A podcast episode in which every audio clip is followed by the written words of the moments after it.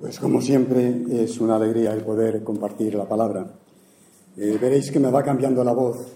No tengáis miedo, no estoy poseído. ¿eh? del cuello. Le gustaría leer un salmo, el Salmo 73. Es un salmo que a mí siempre me ha llamado la atención. Es un salmo que lo escribe un músico, uno de los directores de la música en el templo. Ha escrito 12 salmos más y es Asaf. Y es un salmo interesante en el sentido en que nos hace ver la honestidad de la palabra también. Dice así el salmo. Ciertamente es bueno Dios para con Israel, para con los limpios de corazón. En cuanto a mí, casi se deslizan mis pies, por poco resbalan mis pasos, porque tuve envidia de los arrogantes, viendo la prosperidad de los impíos, porque no tienen congojas por su muerte, pues su vigor está entero no pasan trabajos como los otros mortales, ni son azotados como los demás hombres. Por tanto, la soberbia los corona, se cubren de vestidos de violencia, los ojos les saltan de gordura, logran con creces los antojos de su corazón, se mofan y hablan con maldad y hacen violencia, hablan con altanería, ponen su boca contra el cielo y su lengua pasea la tierra. Por eso Dios, al volver a su pueblo aquí, y aguas en abundancia serán extraídas para ellos. Y dicen, ¿cómo sabe Dios? ¿Hay conocimiento en el Altísimo? He aquí, estos impíos, sin ser turbados del mundo, alcanzan riquezas. Verdaderamente en vano he limpiado mi corazón y lavado mis manos en inocencia, pues he sido azotado todo el día y castigado todas las mañanas. Dejo el salmo aquí. Qué bajón, ¿verdad? El director del templo diciendo esto, pero ¿qué haces tú aquí? que tiene envidia de los arrogantes, que tiene envidia de los malvados, que tiene envidia de aquellos que pasan de Dios, ¿no? Pero que la vida les sonríe, tienen buena salud, tienen buena voz, están bien, todo les funciona y tienen envidia, ¿verdad? Llama la atención, ¿no? Que este es este salmo. Pero en el fondo dice algo que es verdad. Todos buscamos la felicidad. Es algo que lo llevamos ahí, eh, nos viene de, origen, ¿verdad? Y cuando leemos un poco la, sobre todo los filósofos, vemos que escriben mucho sobre, sobre la felicidad. Y escriben, la verdad, que, muy bien.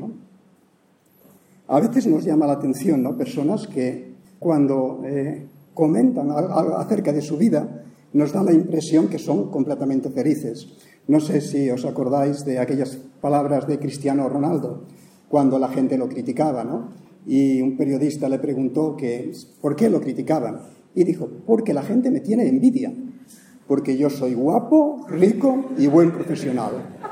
Pues casi nada, ¿eh? Aquí está la felicidad en bandeja, ¿no? Parece que sea eso. Pero también es verdad que conocemos a otros deportistas que tenían la misma fama que él, el mismo éxito que él, como Andrés Iniesta, y en su honestidad decía que en el mejor momento, cuando había ganado el Mundial, cuando estaba en lo más alto, fueron los momentos más tristes y más duros de su vida y se sentía completamente vacío. Así que depende de las circunstancias, una misma situación te hace feliz o te hace desgraciado, ¿verdad? Pero todos buscamos la, la felicidad. La buscamos en muchas cosas, en el reconocimiento.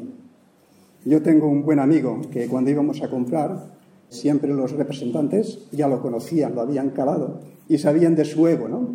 Y le decían, eres el mejor. Porque lo que escoges tú es lo que vamos a hacer en stock porque siempre lo aciertas. Es verdad que era muy bueno. Pero con ese jabón que le daban, con ese ego, ¿qué hacía? Que se sentía la más de bien y compraba más de la cuenta, ¿verdad? ¿Por qué? Porque nos gusta el reconocimiento. ¿A quién no le gusta que le acaricien el ego? Puede ser que alguien diga que no, pero la mayoría, pues consciente e inconscientemente lo agradecemos. Hay quien busca la felicidad en el poder.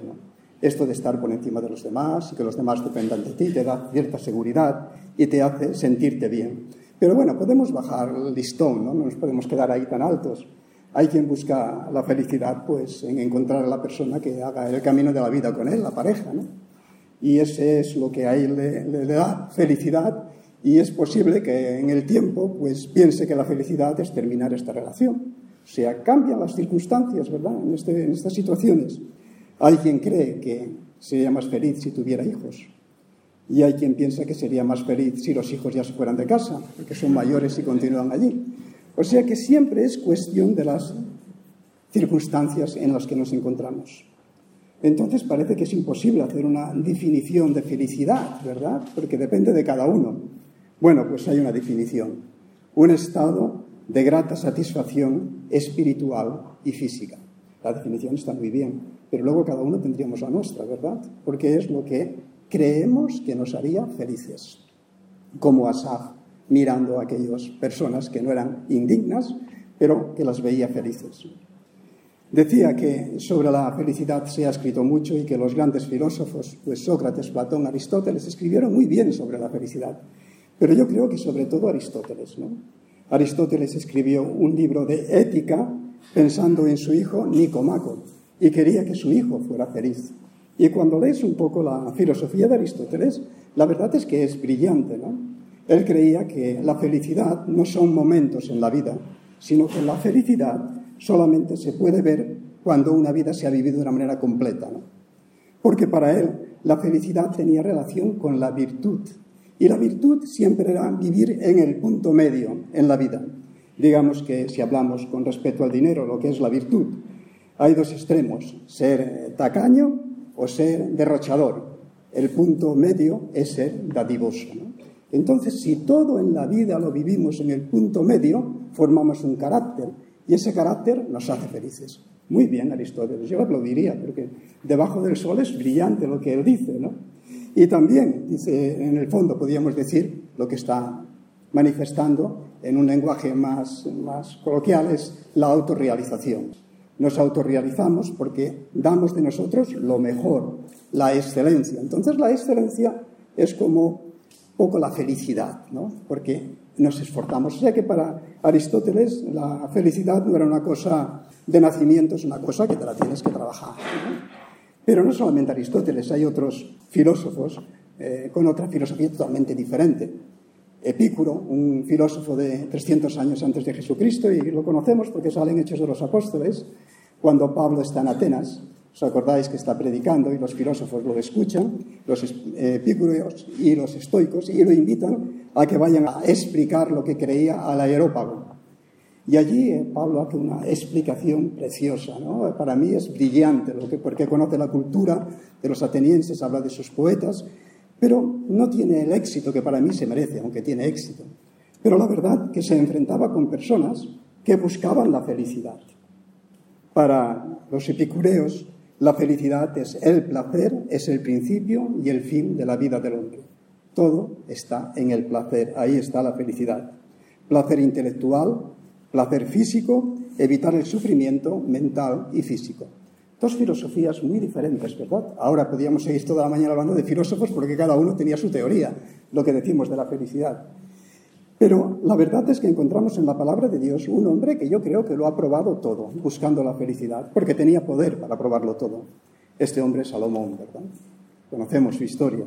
Salomón le pidió sabiduría a Dios para gobernar un pueblo, dice que grande y contradictorio, y Dios le dio sabiduría y junto con la sabiduría le dio todo lo demás. Y hay algo que llama la atención de, Salomón. Quiso buscar la felicidad debajo del sol. ¿Qué quiere decir debajo del sol? Aquí en la tierra y apartado de Dios. Existe la felicidad y vemos que lo probó todo, ¿no? Lo probó primero con las riquezas. En la palabra de Dios nos habla acerca del el Dios de las riquezas, que mucha gente lo está siguiendo porque cree que ahí está la felicidad. Así que él pudo probarlo. Y dice que amontonó oro, plata, tesoros, tuvo casas, tuvo palacios, tuvo siervos, siervas, estanques de agua, bueno, una lista ¿no? que le encontramos aquí. Y al final de probar si aquí estaba la felicidad, Salomón dijo, todo es vanidad y angustia. Vanidad es vacío, esto no me llena, ¿verdad? Caramba, pues lo probó y no, fue lo que realmente necesitaba. Las cosas materiales no pueden llenar el vacío del alma, es lo que en el fondo estaba expresando Salomón. Hay un filósofo francés, matemático francés, Pascal, que dijo, en el corazón de todo hombre existe un vacío que tiene la forma de Dios Ese vacío no puede ser llenado por ninguna cosa creada. Él puede ser llenado únicamente por Dios, hecho conocido mediante Cristo Jesús. Así que fracasó con la riqueza, pero quiso seguir probando. Y yo creo que probó con otras de las cosas que nosotros, al menos que yo creo que podían llevar la felicidad si no fuera creyentes, con el aprendizaje. Aprendizaje es conocimiento. Él tenía esa sabiduría de Dios y ahora la aplica al conocimiento. Escribió sobre todo tipo de, plantas, sobre todo tipo de animales y al final también llega a la conclusión de que aquello no, no llenaba el vacío que tenía en su alma. Dijo que, que, bueno, que era un poco perder el tiempo porque al final todo el esfuerzo que estaba haciendo no tenía recompensa, porque lo mismo le iba a acontecer a él que al necio. O sea, es como que aquello tampoco llenó ese vacío que tenía. Parece que él baja el listón y lo prueba con, con las bebidas. Esto lo digo yo, entre comillas, las drogas del tiempo, ¿verdad? Y esto solamente produjo en su vida dolor y tristeza. Y sigue bajando listón y lo prueba con la lujuria y tampoco llenó ese vacío que había en su corazón. Así que después de tantos intentos, leemos en Eclesiastés capítulo 12, versículo 13. El fin de todo discurso es este. Teme a Dios y guarda sus mandamientos, porque este es el todo del hombre. Teme a Dios no significa tener miedo de Dios. Eh, guardar los mandamientos significa amar a Dios, y esto es lo que estábamos leyendo en este pasaje, y amar a los hombres, amar a la humanidad, ¿verdad? Ese sentido ¿no? amplio. Y aquí ya empieza la cosa a enfocarse bien ¿no? acerca de lo que es la felicidad. Si en esta mañana yo hubiera hecho una encuesta, os hubiera dejado una encuesta aquí en las sillas, y os hubiera preguntado, ¿sois felices? Y os dijera, poneros nota, 3, 6, 9. ¿Qué nota os pondríais? Bueno, cada uno sabe la nota que se pondría. Pero yo estoy convencido que si aquí a dos años volviera a hacer esa misma encuesta, cambiarían las notas. El que se ha puesto un 9 igual se pone un 3, el que se ha puesto 3 se pone un 9. Porque la felicidad, mirándolo debajo del sol, son las circunstancias y las circunstancias cambian. Aquí vemos esa, realmente esa eh, situación en la que esa Asaf estaba mirando. Estaba mirando la riqueza, identificando la riqueza con la felicidad y teniendo envidia de esa situación. Todos nosotros buscamos la felicidad. Y hago una pregunta leyendo el salmo que hemos leído. ¿Dios tiene que hacerme feliz? ¿Dios tiene que hacernos feliz? Cuando nuestra intención de acercamiento a Dios ha sido para obtener felicidad, esto nos acarrea frustración. Lo vemos en Asaf, ¿verdad? Porque la felicidad solo es un resultado cuando Dios es un fin. Aquí es donde está la felicidad. La felicidad es el resultado de tener comunión con Dios y no significa tener bienes, no significa tener riquezas, no significa tener reconocimiento, sino tener comunión con Dios. Ahí es donde encontramos esa felicidad. Parece que Asaf encuentra esa felicidad y termina el salmo diciendo estas palabras. Dice acerca de lo que ha dicho, me porté contigo como una bestia, pero yo siempre estoy contigo, pues tú me sostienes de la mano derecha, me guías con tu consejo y más tarde me acogerás en gloria. ¿A quién tengo yo en el cielo sino a ti? Si estoy contigo, ya nada quiero en la tierra. Podrá desfallecer mi cuerpo y mi espíritu, pero Dios fortalece mi corazón. Él es mi herencia eterna. Para mí, el bien es estar cerca de Dios. La felicidad en la Biblia es relacional, es tener comunión con Dios. He hecho del Señor soberano mi refugio para contar todas sus obras. Ahí es donde eh, al final Asaf entiende, ¿verdad? Y en vez de poner su mirada en su situación, que posiblemente el pobre hombre lo estaba pasando mal, no sabemos si tenía enfermedad, si la economía le iba mal, y deja de poner su mirada en su situación para ponerla en Dios. Y como consecuencia es feliz y está gozoso. Y creo que ese es un ejemplo que tenemos para cada uno de nosotros en nuestra vida. En la palabra de Dios encontramos cantidad de personajes que nos muestran lo mismo que Asaf. Cuando vemos el ejemplo de Habacuc, por ejemplo, un hombre justo, un hombre de Dios, que se queja a Dios porque El pueblo no está atendiendo a los necesitados, a los huérfanos y a las viudas, sus oraciones, Señor, contéstame a la oración, ¿verdad? Insistente. Cuando Dios contesta a su oración y ve lo que va a acontecer, lo que va a acontecer es terrible, que un pueblo bárbaro, sin compasión, lo iba a destruir todo. Es posible que Habacuc perdiera eh, la vida, que perdiera sus bienes, que lo perdiera todo, que se quedara sin nada. Y, y deja de poner la mirada en su situación para ponerla en Dios. Y dice aquellas palabras, ¿no?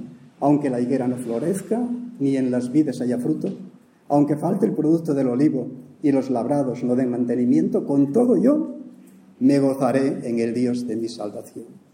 La felicidad siempre es relacional, es esa íntima comunión con Dios. El gozo es uno de los frutos del Espíritu Santo, que me gustaría continuar, pero no quiero forzar la voz. Lo dejo para la semana que, que me toque otra vez. Que el Señor os bendiga.